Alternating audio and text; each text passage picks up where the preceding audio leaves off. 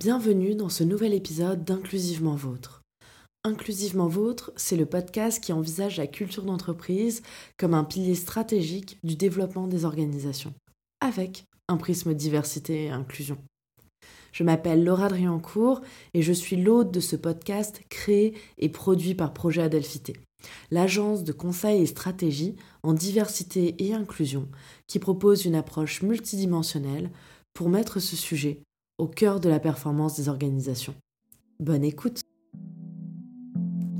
Épisode 25 Maxime Viry, la culture d'entreprise comme pilier stratégique. Pour les trois prochains épisodes, nous échangeons avec Maxime Viry, cofondateur de la société Bplayer One. Bplayer One a construit plusieurs marques qui sont toutes connectées à l'accessibilité numérique pour les personnes handicapées. Maxime a développé la stratégie de son entreprise en utilisant les valeurs et la culture comme point cardinal. Fort de ses expériences passées en tant qu'entrepreneur, il en a tiré des leçons qu'il nous partage au cours de notre échange. Dans cette première partie, nous parlons de la culture d'entreprise comme pilier stratégique, et vous savez, comme chez Projet Adafité, on adore cet angle. Nous abordons aussi la différence entre groupe et communauté, les problèmes derrière la culture du crunch, les liens entre conflit et communication, et l'importance de définir les valeurs pour se sentir bien au travail. Bonjour Maxime, je suis ravie d'enregistrer cet épisode d'Inclusivement Vôtre avec toi. Comment tu vas? Salut Laura, bonjour à tous. Ça va super bien. Je suis ravi aussi d'être là et j'ai hâte de discuter avec toi. Pour commencer, je te propose de te présenter ainsi que ton entreprise. Donc, je suis Maxime Viry, président et cofondateur de la startup BPR One. Historiquement, j'ai plutôt un bagage de chef de projet IT. Depuis une vingtaine d'années, j'ai travaillé beaucoup dans le web, travaillé dans le cloud, aussi, j'ai créé plusieurs entreprises j'ai eu l'occasion d'œuvrer pour tout type de structures, des administrations, des PME jusqu'au grand compte. Et puis, effectivement, ce qui m'anime au quotidien, c'est avant tout la création sens large, et notamment la création d'entreprises avec, en ce moment, depuis deux ans et pour de nombreuses années, BPR One, qui est une startup spécialisée dans l'accès au numérique pour les personnes en situation de handicap. Ça donne déjà une bonne idée de ton activité. On commence toujours les épisodes par quelques questions de définition. Donc toi, en quelques mots, comment tu définirais la diversité et l'inclusion? Je vais commencer par la diversité. La diversité, pour moi, c'est le fait de prendre en compte une représentation pleine et entière de la société. Concrètement, considérer un groupe de personnes qui viennent de différents horizons ethniques, sociaux, avec différents niveaux d'éducation, peut-être, différentes morphologies, différentes orientations religieuses, sexuelles, différentes couleurs de peau, différents points de vue également.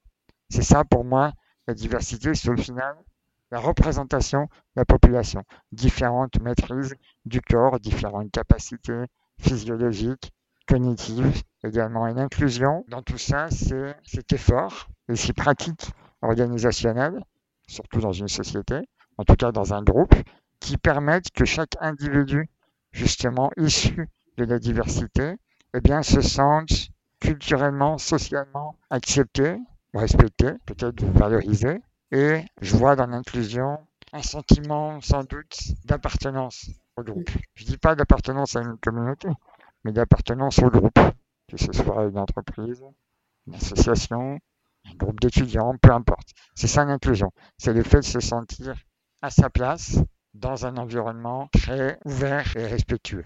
Quelle différence tu fais du coup entre le groupe et la communauté? Je vais l'apprendre sous le prisme de ce que je connais et de ce qui me distingue peut-être en termes d'appartenance à une communauté, en l'occurrence mon handicap moteur. Il existe, en tout cas pour les gens qui ont ma pathologie, il existe une communauté de personnes qui ont cette même pathologie et qui vont discuter entre elles du quotidien, de différents sujets, de la vie, liée ou pas à leur pathologie.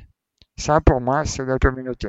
C'est un ensemble de personnes qui se rejoignent sur parfois des valeurs, parfois des conditions de vie qui les amènent à avoir envie de se retrouver. On peut ou pas souhaiter d'ailleurs être dans une communauté. Le groupe, j'aurais tendance à le voir comme un, un rassemblement de personnes qui n'ont pas forcément d'appartenance à la même communauté, qui n'ont pas peut-être les mêmes valeurs, les mêmes euh, attributions, caractéristiques physiologiques, intellectuelles, psychologiques, la même perception. C'est un peu comme ça que j'aurais tendance à distinguer les deux. Donc euh, une communauté est un groupe, mais un groupe n'est pas nécessairement une communauté. C'est ça. Bah, c'est intéressant qu'on parle de groupe et de communauté, puisque la question suivante, c'est en quelques mots, comment tu définirais la culture d'entreprise? On peut parler de groupe et de communauté selon les entreprises, et il y a une culture qui se crée. Comment on la définit? En tout cas, à l'échelle de ma société, la culture d'entreprise, pour moi, pour nous, c'est l'ensemble des valeurs.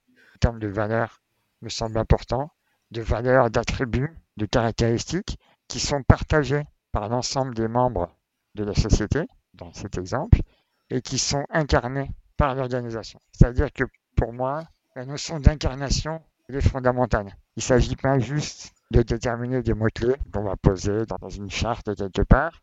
Il faut vraiment les vivre au quotidien. En être pleinement convaincu, les imposer, c'est nécessaire, et puis agir, se comporter en rapport avec ces valeurs, avec ces caractéristiques, avec ces attributs qui font la culture d'une entreprise. Tu parles de les incarner, ces valeurs au jour le jour, mais aussi plus largement, comment pour toi la culture d'entreprise, ça va s'articuler avec la stratégie de l'entreprise?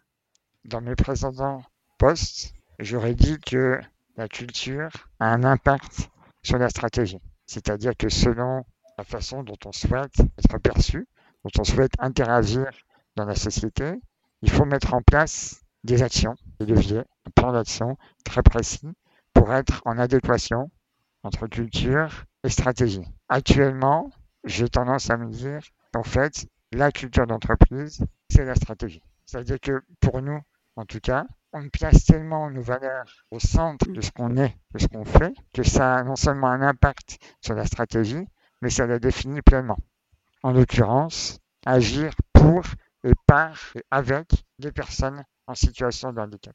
Et le faire dans le respect constant de l'être humain pense qu'en réalité, la culture d'entreprise, c'est la stratégie. D'ailleurs, paradoxalement, j'ai l'impression, c'est un biais cognitif de ma part, hein, mais j'ai l'impression qu'elle est rarement perçue comme un levier de performance par les managers et les dirigeants, alors que pour moi, c'est évident qu'une culture bien managée va entraîner un très haut niveau d'engagement dans l'entreprise, tant sur le plan individuel même que collectif. À nouveau, c'est une perception de ma part qui est peut-être biaisée, j'ai l'impression que les entreprises qui connaissent les meilleures réussites actuellement sont celles qui ont une culture qui est à la fois forte, motivante pour les équipes, mm. mais qui contribue aussi à la réussite de la stratégie de l'entreprise. On peut prendre euh, par exemple Google, euh, Facebook, on pense qu'on veut hein, de leur culture d'entreprise, ça c'est un autre sujet, mais j'ai l'impression qu'elles ont réussi vraiment à aligner la stratégie avec la culture d'entreprise au bon moment. Oui. On peut citer l'exemple d'Amazon aussi, qui est connu pour avoir une culture très très forte en termes d'exigence, par exemple. Et on pense qu'on veut d'Amazon, évidemment. Enfin, moi, je suis pas vraiment fan de cette entreprise, mais effectivement, on voit que la culture, c'est aussi ce qui drive la stratégie. Quand on voit que Jeff Bezos dit qu'elle prend des décisions avec 70% des informations, c'est aussi une forme de culture d'entreprise en disant si j'attends d'avoir toutes les informations, je serai en retard sur le marché et Amazon cherche à toujours être en avance. Donc on prend les décisions avec 70% et on voit très vite si ça fonctionne, si ça fonctionne pas. On voit aussi des exemples en ce moment. En tout cas, un exemple qui pour moi est assez marquant, c'est celui de Twitter. Depuis le rachat de Twitter par Elon Musk, on a un changement radical de culture d'entreprise qui amène aux difficultés qu'on connaît en ce moment. Parce qu'il n'y a plus d'alignement, j'ai l'impression, entre la culture existante et la nouvelle culture imposée par la nouvelle direction. Et donc la stratégie qui va avec. Forcément, puisqu'elle demande aux gens de travailler beaucoup plus. Il y a un changement aussi dans la façon de faire la modération. Et on voit que le pivot n'étant pas aligné avec les valeurs initiales de Twitter, les investisseurs s'en vont aussi. Puisque bah, la seule justification de ce pivot sur tous les plans, c'est l'arrivée d'Elon Musk. Et c'est pas suffisant parce que c'était pas ce pourquoi les investisseurs et les publicitaires s'étaient engagés initialement. C'est ça. Sans parler de stratégie opérationnelle, la stratégie d'une entreprise, c'est sa vision. Et c'est donc indissociable totalement des valeurs et donc de la culture de l'entreprise, tout simplement. ce qu'on voit souvent, c'est qu'il y a des entreprises qui ne travaillent pas sur leur culture, qui euh, la laissent se développer au fur et à mesure et sans vraiment réfléchir à quelles sont les valeurs et donc comment ça se traduit au jour le jour et donc quelle est la culture qu'on construit. Et donc on a des stratégies qui peuvent plus ou moins fonctionner. Les taux de turnover sont plus élevés potentiellement. Enfin, on ne sait pas nécessairement pourquoi les gens sont là. C'est difficile de travailler sur sa culture. En tout cas, moi, en tant que président d'une startup, les choses évoluent très vite au quotidien. On est dans une effervescence constante, extrême, très agréable, mais intense. Et nécessairement, on a du mal parfois à être partout. Et mmh. il est vrai que la réflexion constante, en tout cas régulière, à mener sur la culture, s'assurer que la culture est bien intégrée par tout le monde, ça fait partie du sujet, pourrait en tout cas délaisser si on n'en percevait pas l'impact. Moi, je l'ai perçu rapidement en réalité en voyant mon staff développer et en me rendant compte que la culture se transformait doucement, quelque chose qui est intéressant, certes, mais qui n'était pas ce que j'avais en tête, ce que nous avions en tête au départ. Et donc, c'est à ce moment-là que mes associations s'est dit, attention, il faut impérativement travailler sur notre culture et sur le fait de partager, de transmettre cette culture, la diffuser à l'ensemble de l'équipe, qui est pourtant petite, on est déjà 25 personnes. Mais passer de 0 à 25 en l'espace de deux ans, ça a des implications qui peuvent euh, peut-être être proches de celles de grandes sociétés qui ont sans doute des difficultés de diffusion de la culture en interne.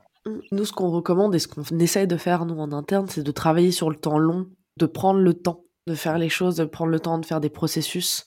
Parce que au début, ça prend du temps, mais sur le long terme, ça simplifie euh, profondément les choses parce que ça permet de transmettre plus facilement, d'expliciter. Je pense que de base, la plupart des humains ont besoin qu'on explicite les choses. Ça facilite la communication, mais aussi pour les personnes neuroatypiques, c'est bien d'expliciter les choses parce que, bah, par exemple, les personnes autistes ont plus de difficultés à reconnaître l'implicite dans les codes sociaux. Donc, d'expliciter les choses, ça simplifie tout, et notamment la communication et donc les relations humaines. Et une entreprise, ce sont des relations humaines derrière. Tu as tout à fait raison. Tu parles de neuroatypie et c'est vrai, c'est fondamental, d'autant plus que c'est invisible la mm. plupart du temps. C'est d'autant plus important de, s'y intéresser. Je crois même qu'au-delà de ça, ça facilite la communication. Ça peut même annuler la nécessité de communiquer sur certaines choses qui deviennent des évidences pour tout le monde.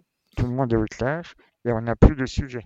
Et donc ça peut peut-être, j'espère, en tout cas parfois limiter certaines tensions notamment pour les personnes au sein d'une entreprise qui sont allergiques aux tensions, aux conflits. Il y en a.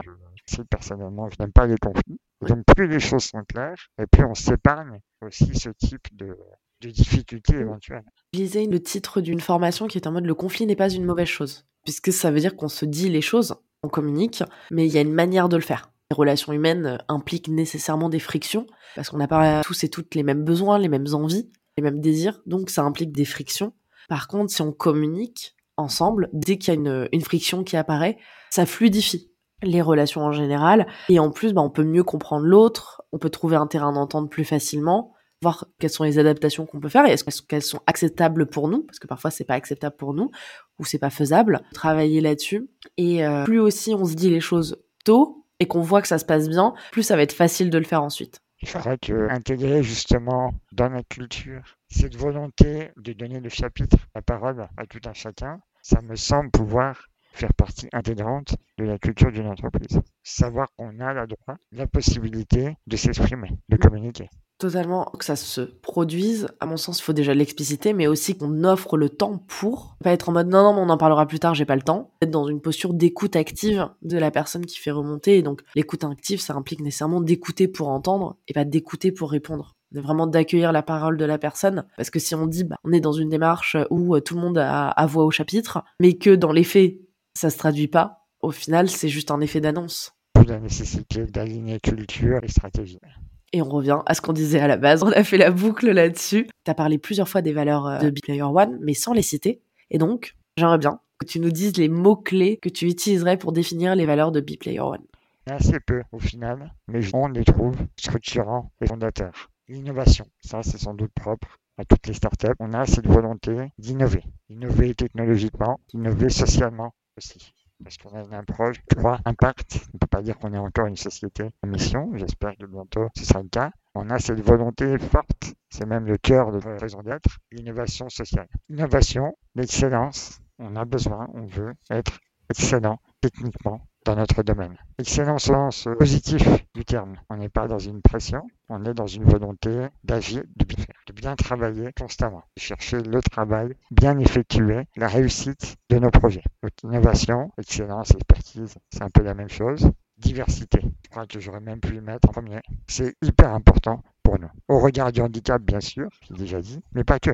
C'est juste normal, mais j'en suis heureux, parce que c'est pas le cas partout, que ma société représente soit le miroir, cas tende à être le miroir de la société, avec des personnes qui viennent de tous horizons, différents niveaux d'études, différentes cultures, différentes origines, différentes orientations, préférences. Ça, ça me plaît énormément. Donc, diversité, innovation, expertise, bien-être aussi, parce que on intervient dans deux thématiques sur lesquelles le bien-être n'est clairement pas au cœur des préoccupations le premier sujet, c'est le jeu vidéo. Tu sais que dans l'industrie du jeu vidéo, ça évolue doucement, mais sûrement, on a eu beaucoup de sujets sur le crunch, beaucoup de personnes qui sont euh, dans une pression extrême à leur travail. On va juste expliciter ce que c'est le crunch pour les personnes qui nous écoutent qui ne sont pas familières avec euh, ce terme et le monde du jeu vidéo. Bien sûr, le crunch, c'est la notion d'imposer des délais extrêmement serrés aux collaborateurs pour produire très très vite des livrables, en l'occurrence des jeux vidéo. En bon français, on pourrait dire c'est faire charrette.